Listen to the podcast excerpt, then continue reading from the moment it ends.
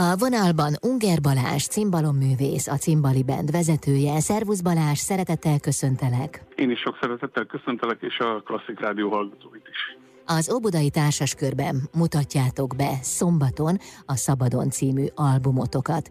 Mit lehet tudni erről az albumról, Balázs? Hát ez, erről az albumról azt lehet tudni, hogy az improvizáció van előtérbe helyezve ezen az albumon. Ami inspirálta az album megszületését, az, az egyik az, hogy én két éven keresztül játszottam Zes Mihály zenekarában, ahol a népzene és a jazz zene tulajdonképpen találkozott, és ez szerettette meg velem az improvizációt és a jazz zenének a, a szeretetét valamint az, hogy 2019-ben hegedűsünk Solymosi Máté külön díjat kapott az első Robi Lakatos nemzetközi hegedű improvizációs versenye. Ez a kettő dolog adta meg a lökést ennek a lemeznek a megszületéséhez tulajdonképpen ennek, meg, az, meg hát maga a népzene szeretete természetesen, mert a lemez népzenére épül, az öt tájegység Dunántúl, Felföld, Alföld, Erdély és Moldva, innen vettük a népdalokat, ezeket dolgoztuk föl és improvizálunk az, az alapdalomokra. Fűszerként egy kis jazz, latin zenét és balkáni ritmust is lehet hallani. Így van, így van. Hát közel áll hozzánk azért a, a, azok a, a úgymond tájegységek, vagy azok a vidékek, ahol a a magyar pedál cimbalmot használják, és hát ez tényleg a Balkántól egészen Csehországig tényleg mindenhol még a, a, azért néha a latin zenébe is bele-bele kacsintunk, vagy a, a Manus jazz, a korai Stefan Grappelli, Django Reinhardt féle jazz zene is ihletett minket mégiscsak világzeneként lehetne megnevezni talán azt a műfajt, amit ti játszotok. Nagyon érzékeny egyensúlyt kíván, úgy érzem, mindig a világzene, hiszen nagyon nem mindegy, hogy mivel ötvözitek mondjuk a, a népzenét, és milyen módon keveritek ezt össze a boszorkánykonyhátokban. Igen, ez egy érdekes dolog, mert mi egy olyan, olyan világzenét játszó csapat vagyunk, akik a, a népzenéből indulnak ki. Nagyon sokan mondjuk jazzzenészek is inkább a jazzzenéből indulnak ki, és abból közelítenek a népzene felé. Mi a népzene felől közelítünk a, a, a jazz és különböző könny, könnyű zenei műfajok felé. A közönségetek az mennyire állandó az elmúlt 14 év alatt? Hogy érzékelitek? Mennyit változott? A fiatalok például mennyire fogékonyak erre a stílusra? Általában próbáljuk a fiatalokkal is megszeretetni ezt a fajta muzsikát, hogy egy kicsit a, a sajátjukat is felfedezzék a zenébe, annak nagyon örülünk.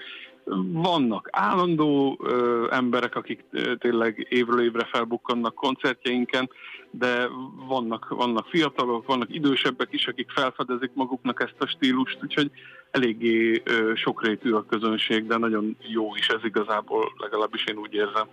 Azt én jól értettem, hogy ti valahol azt mondtátok, vagy azt írtátok magatokról, hogy meg tudjátok mutatni, hogy milyen az eredeti kelet-európai cimbalom rock and roll?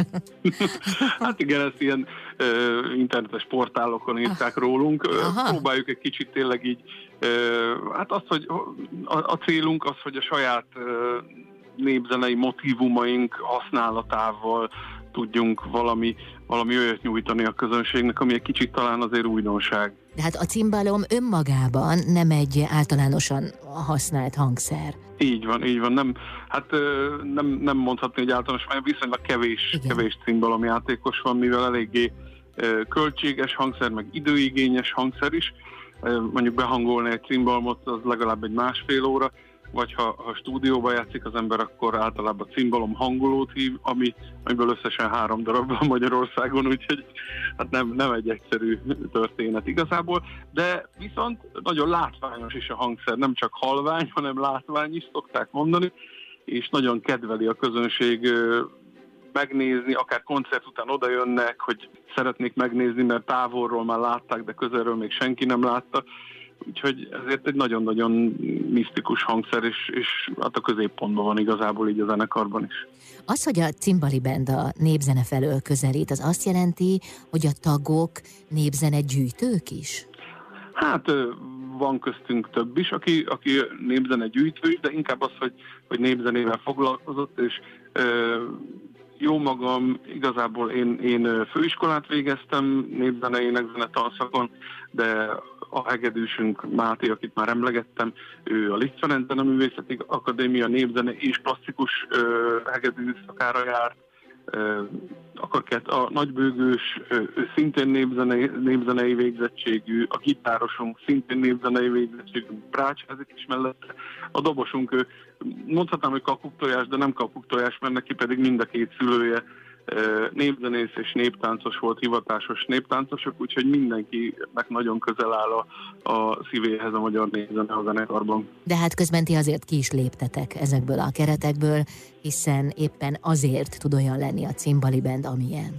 Így van, tehát azért nem autentikus népzene, amit játszunk, Igen. hanem egy kicsit próbálunk próbálunk hozzányúlni azokhoz a dolgokhoz, ami, amit, amit megtanultunk, és tényleg a, a szabályokat betartva mondjuk játszunk autentikus népzenét is más zenekarokban.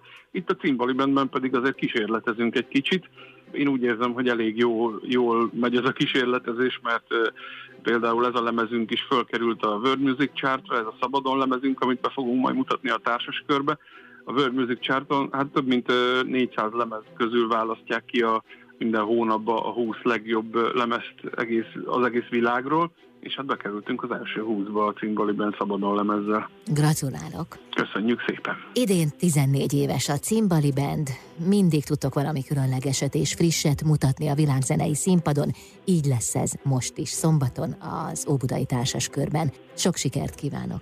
Köszönjük szépen! Unger Balázs cimbalom művész volt a vendégem, a Cimbali Band vezetője.